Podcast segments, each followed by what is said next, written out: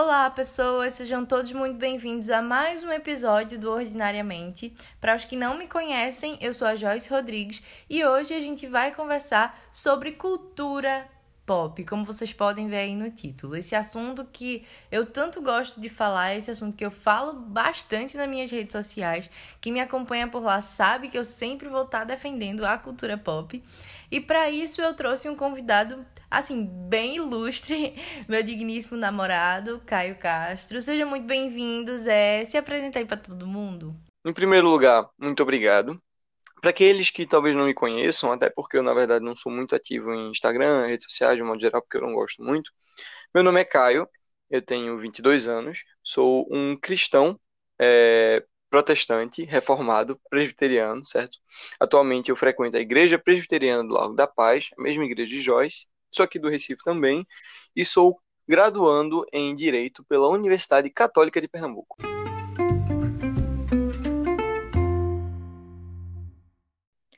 Bom, gente, para começar esse episódio, eu queria fazer o que eu falei lá no segundo episódio, falando sobre perfeccionismo, que é começando meio que definindo as coisas, né? E eu queria pedir para o Zé, ou melhor, para o Caio, definir o que é cultura, Zé. O que é que é isso? Define aí para gente. Bom, cultura é, surge a partir da, de uma expressão latina que é o colere, o, o colere, ele é literalmente o cuidado ou o cultivo da terra, de plantas. É realmente o ato de você pegar uma sementinha, carar a terra, colocar a semente, fechar a terra, regar, regar, regar, até aquela planta crescer e colher os frutos dessa semente. É esse trabalho agrícola de plantações, de semear e colher, que era o colere por muito tempo essa palavra ela foi presa, digamos assim, ao, ao nicho, ao meio agrícola. Só que com o desenvolvimento da língua, é, a gente vê essa palavra se transformando, esse conceito se transformando para basicamente tudo que é produto do trabalho humano, seja ele trabalho físico, seja ele trabalho intelectual, mas qualquer coisa que resulte na transformação do meio em que a gente está vivendo através do nosso trabalho. E essa forma de ver a cultura, ela é perfeitamente condizente, na verdade, com as escrituras. Porque a gente vai ver lá em Gênesis 2,15 o que a gente chama de o mandato cultural. Olha o nome, o mandato cultural de Deus para Adão. Né? Ah, é, em Gênesis 2,15, Adão ele é chamado para cultivar e guardar o jardim. Ou seja, Adão ele não tinha o dever apenas de zelar pela criação, mas de desenvolver todo o potencial artístico, todo o potencial científico daquilo que Deus criou. Ele tinha o dever de estudar, de descobrir todas as pequenas coisas que Deus tinha criado. Então, as leis da física, é, a, sei lá, as leis da ecologia, química, física. Tudo isso Adão ele tinha o dever de conhecer, de desenvolver, de aprimorar, de descobrir o que Deus criou e trabalhar em cima disso.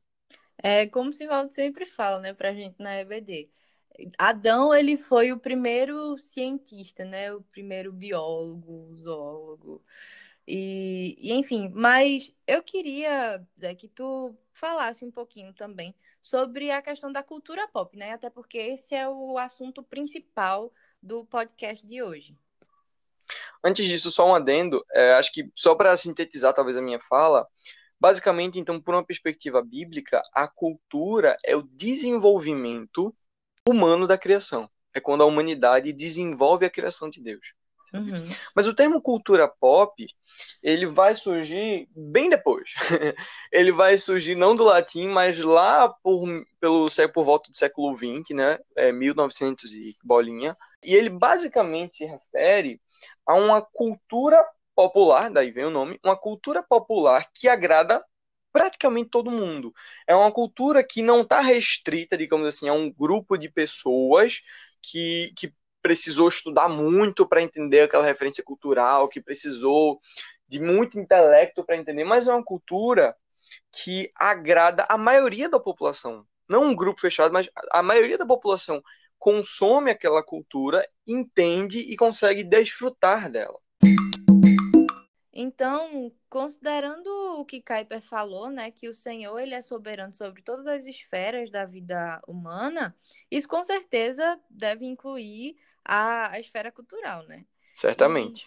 E uma coisa que, uma pergunta que sempre me fazem lá no Instagram é como é que a gente cristão deve se relacionar com a cultura? Porque quem me acompanha lá no Instagram sabe que a gente, né, tu e eu é, e as meninas, a gente joga RPG. Eu gosto muito de quadrinhos e, enfim, dessa coisa que envolve muito a cultura, a cultura pop em si. E eu recebo, eu já recebi mensagens de algumas pessoas falando que nas igrejas deles eles não podem fazer esse tipo de coisa, jogar RPG. Já vieram me dizer que isso era coisa do diabo. Que é fazer pacto com Satanás. é, já me falaram isso. Então, como é que a gente cristão, como é que a gente deve se relacionar com a cultura? Porque tem muito. Uma coisa que eu noto é que tem muito essa coisa né? é, de extremos. Então, qual é aí. Como é que a gente cristão deve se relacionar com isso? Eu acho que tu trouxe talvez é, um ponto fundamental, certo? Na verdade, a primeira coisa que a gente precisa entender é que a cultura pop ela revela a cosmovisão de uma sociedade. Por quê? Porque, veja, é nos momentos em que eu não faço aquilo que eu quero, é, ou melhor, que eu não faço aquilo que eu preciso, mas eu faço aquilo que eu tô afim, que eu quero, que eu gosto, que eu posso ver as intenções do coração de, de alguém. É muito, é assim, é mais fácil, digamos, você mostrar uma índole cristã quando você está trabalhando, quando você está, tá, sei lá, é, servindo, mas quando você está no seu tempo livre, como você investe, como você gasta, fazendo o que você gasta o seu tempo livre? Isso fala muito sobre a forma como, como uma pessoa enxerga a vida, como a pessoa é, enxerga o tempo, a, o entretenimento dela. Então, a cultura pop, ela revela muito da cosmovisão de uma sociedade. E, uhum. Já pegando gancho na tua pergunta, eu, eu vou aqui me referir majoritariamente o que eu aprendi com Iago Martins, né, do Dois Dedos de Teologia, eu acho que a forma como ele sistematizou o nosso relacionamento com a cultura foi fantástico, que são os três R's da cultura. Que R's são esses, certo? Quando a gente olha quando a gente olha para a história da igreja, a gente vê duas grandes posições que antigamente meio que se digladiavam, certo? Quando a gente olha em especial para os pais da reforma, quando a gente olha para muitos cristãos da, da antiguidade, a gente vê realmente no discurso deles a cultura como se fosse uma inimiga da igreja, sabe? É como se ela fosse totalmente rendida a Satanás para muitos reformadores e que, portanto, ela precisa ser combatida a todo custo. Tudo aquilo que não provém da igreja, de certo modo, precisa ser rejeitado porque não proveio da igreja, porque o ser humano ele é, ele é pecador, porque o ser humano ele é decaído, então é, ele não pode produzir nada bom. A segunda posição, que é o contraponto dessa, a gente vê principalmente dentro dos protestantes liberais, que vão surgir um pouco depois, né? Tanto os americanos quanto os europeus, que eles entendiam que todo elemento cultural ele era neutro e que diante disso o cristão ele não só poderia de certo modo consumi-la sem pesar, desde que isso não afetasse sua vida espiritual, mas que em alguns momentos ela era, digamos assim, determinante para a forma como eu ia interpretar o evangelho. Então, por exemplo, se a gente está numa cultura ocidental em que o Estado ele é, digamos assim, o doador de todas as coisas na sociedade, então eu tenho que ver a expansão do Estado como a expansão do reino de Deus, enfim. Essa, essa segunda corrente mais liberal, ela entende que a igreja ela pode receber todo e qualquer elemento cultural desde que isso não afete nossa vida devocional, porque, querendo ou não, a cultura ela é neutra, sabe? Ela não é dotada para eles de, de uma cosmovisão. Mas é muito perigoso a gente seguir só por esses dois caminhos, só por essas duas vertentes. É bem verdade que existem certos elementos da cultura que a gente nunca pode receber. Para pegar um exemplo bem batido, nós como cristãos nunca podemos receber a pornografia, nunca podemos aceitar como algo é normal, como algo que faz parte da vida. Isso nunca pode ser recebido. Por outro lado, existem certos elementos que a gente não pode rejeitar e simplesmente rejeitar. Filmes, livros, músicas, peças de teatro, artes plásticas, vacinas, de uma forma ou de outra, acabam sendo bênçãos que o Senhor coloca para sua igreja. E é por isso que, principalmente é, entre os reformadores holandeses, nós vemos surgir e crescer uma terceira vertente para a forma como nós cristãos devemos nos relacionar com a cultura. Nós não devemos apenas rejeitar ou apenas receber a cultura integralmente, mas nós, como cristãos, deveríamos redimir a cultura. Então, nós deveríamos nos relacionar com ela de modo a modificá-la e a melhorá-la para que ela se torne mais agradável ao Senhor, sabe? Então, é, por exemplo, eu escutar uma música e tentar interpretar o sentido dela, porque o sentido dela, de repente, não condiz com os princípios bíblicos, ou de repente eu compro uma roupa que acaba não ficando muito bem, porque ela é um pouco indecente, então eu vou e coloco, de repente, outra roupa por baixo, ou eu coloco mais pano nela para que ela não fique tão curta. É eu pegar um filme que foi feito com sentido e traçar paralelos com ele e dizer, ah, isso aqui, isso aqui, isso aqui eu concordo, mas isso aqui, isso aqui está completamente contrário à fé cristã. Então, é, é nesse relacionamento com a cultura em que eu crio novas perspectivas a partir das visões de mundo que nos são oferecidas pela sociedade. Ô, ô Zé, só me permitindo falar aqui uma coisinha. E fazer esse tipo de coisa, né? Se envolver na cultura, e tu falasses agora da questão do cristão olhar, né? Tudo por uma perspectiva cristã, pela cosmovisão cristã. E além disso ser papel do cristão, né? Redimir a cultura, é, é também muito legal. Eu falo isso por mim. Eu não sei se vocês que estão ouvindo a gente já fizeram isso, mas tentem, gente, fazer esse tipo de exercício. Tentem assistir as coisas por uma perspectiva cristã. Eu gosto muito de ler quadrinhos e de assistir filmes de super-heróis e, e analisar tudo por uma cosmovisão cristã. No início é meio complicado, sabe? Não é uma coisa que a gente faz com tanta facilidade. Muitas vezes a gente fica, tá, mas como é que eu misturo o cristianismo nisso daqui? Como é que eu posso analisar isso aqui por uma cosmovisão cristã? Mas é algo que é muito bom. A gente vai exercendo e com o tempo a gente vai aprendendo a fazer isso. Vai ficando mais fácil, sabe? E é muito bom quando a gente vê e é, a gente consegue encontrar elementos cristãos, coisas que até mesmo que os roteiristas, que os escritores, e enfim, sem perceber, acabaram colocando ali dentro. Um exemplo disso é o Capitão América. Óbvio, sempre que a gente for claro falar que seria o Capitão América. Se eu não comentar sobre o Capitão América, não sou eu. Mas a criação do Capitão América é o exemplo disso. É pura graça comum, porque ali os princípios que Steve Rogers ele tem são incríveis e a gente olha todo aquele padrão de masculinidade que a gente vê descrito nas escrituras. Então, inclusive eu tenho um texto no meu blog, no meu perfil também, falando sobre o perfil do Capitão América, sobre a história dele por uma cosmovisão cristã. E é muito bom, gente, é muito gostoso fazer esse tipo de coisa.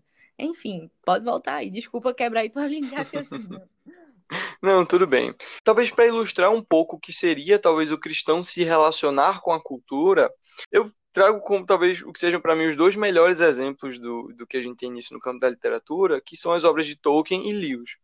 Como Sim. a maioria de vocês deve saber, Tolkien ele é o escritor né, do, do Senhor dos Anéis, do Hobbit, do Silmarillion, e ele era um cristão católico muito fervoroso, muito fiel, e ele conseguiu colocar dentro das suas obras digamos assim, figuras cristãs. Então, por exemplo, a gente vê, por exemplo, Aragorn como rei, o ofício de rei, a gente vê de Cristo, né? Gandalf. Os ofícios de Cristo. Isso, exatamente a gente vê Gandalf como, como profeta, profeta, a gente vê o próprio Frodo como sacerdote, tem várias obras por aí falando sobre isso no YouTube também. E o, o segundo exemplo, que seria as Crônicas de Nárnia, escrita por Lewis, que era um, um cristão protestante.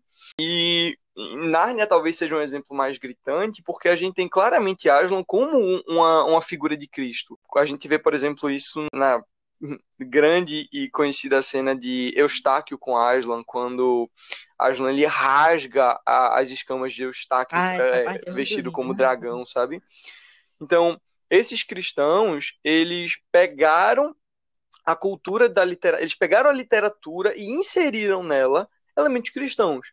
Tolkien, inclusive, diz que fez isso sem perceber, sabe? Isso que é isso estava tão estava tão atrelado na cosmovisão dele que ele acabou é, colocando isso na arte dele sem perceber.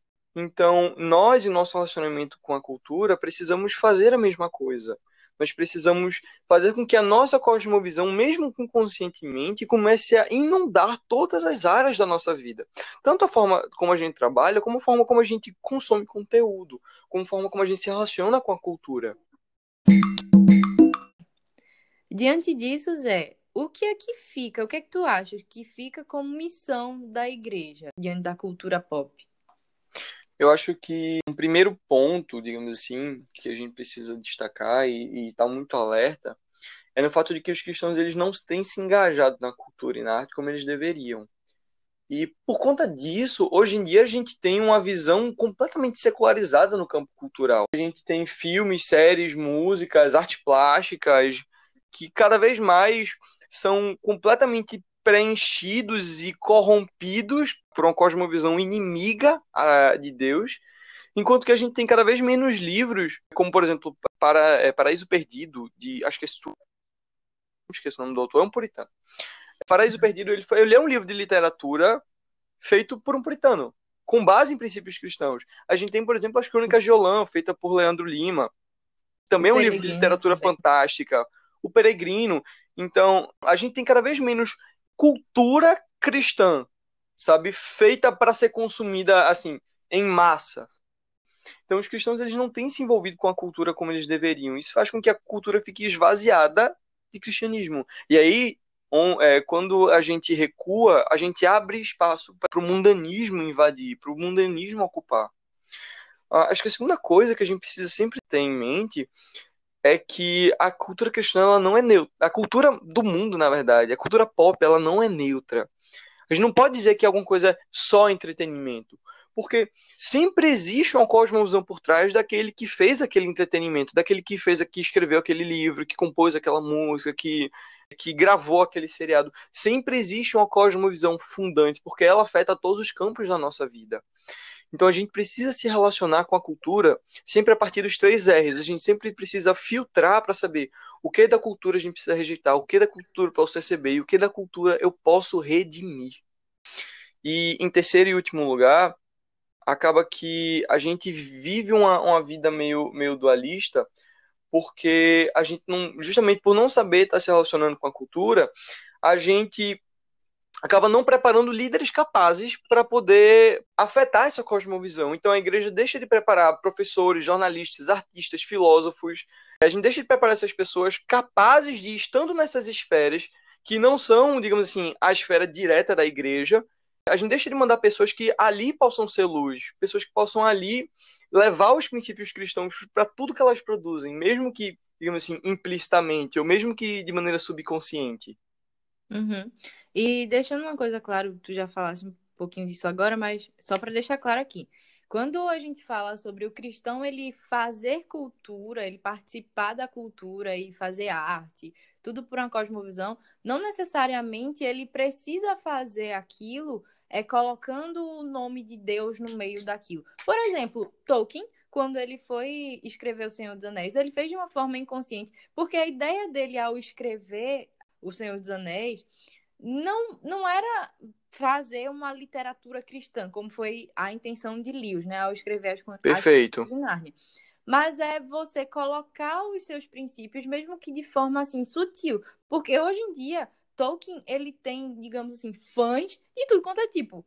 Tem ateu, tem todo tipo de gente. E tem muita gente que consome esse tipo de conteúdo, um conteúdo cristão, e nem sabe. Então, é para deixar isso aqui muito claro. O cristão não necessariamente ele tem que fazer arte, tem que participar da cultura, levantando a bandeira assim: oi, aqui, ó, isso aqui é um elemento cristão, tá? Tipo, não necessariamente precisa ser assim. A gente pode, tipo, fazer fantasia, fazer essas coisas, sem precisar, sei lá, fazer uma figura de Cristo como Aslan, sabe? Então, Mas sempre é... carregando os nossos Princípio. princípios cristãos para o que a gente produz. Justamente.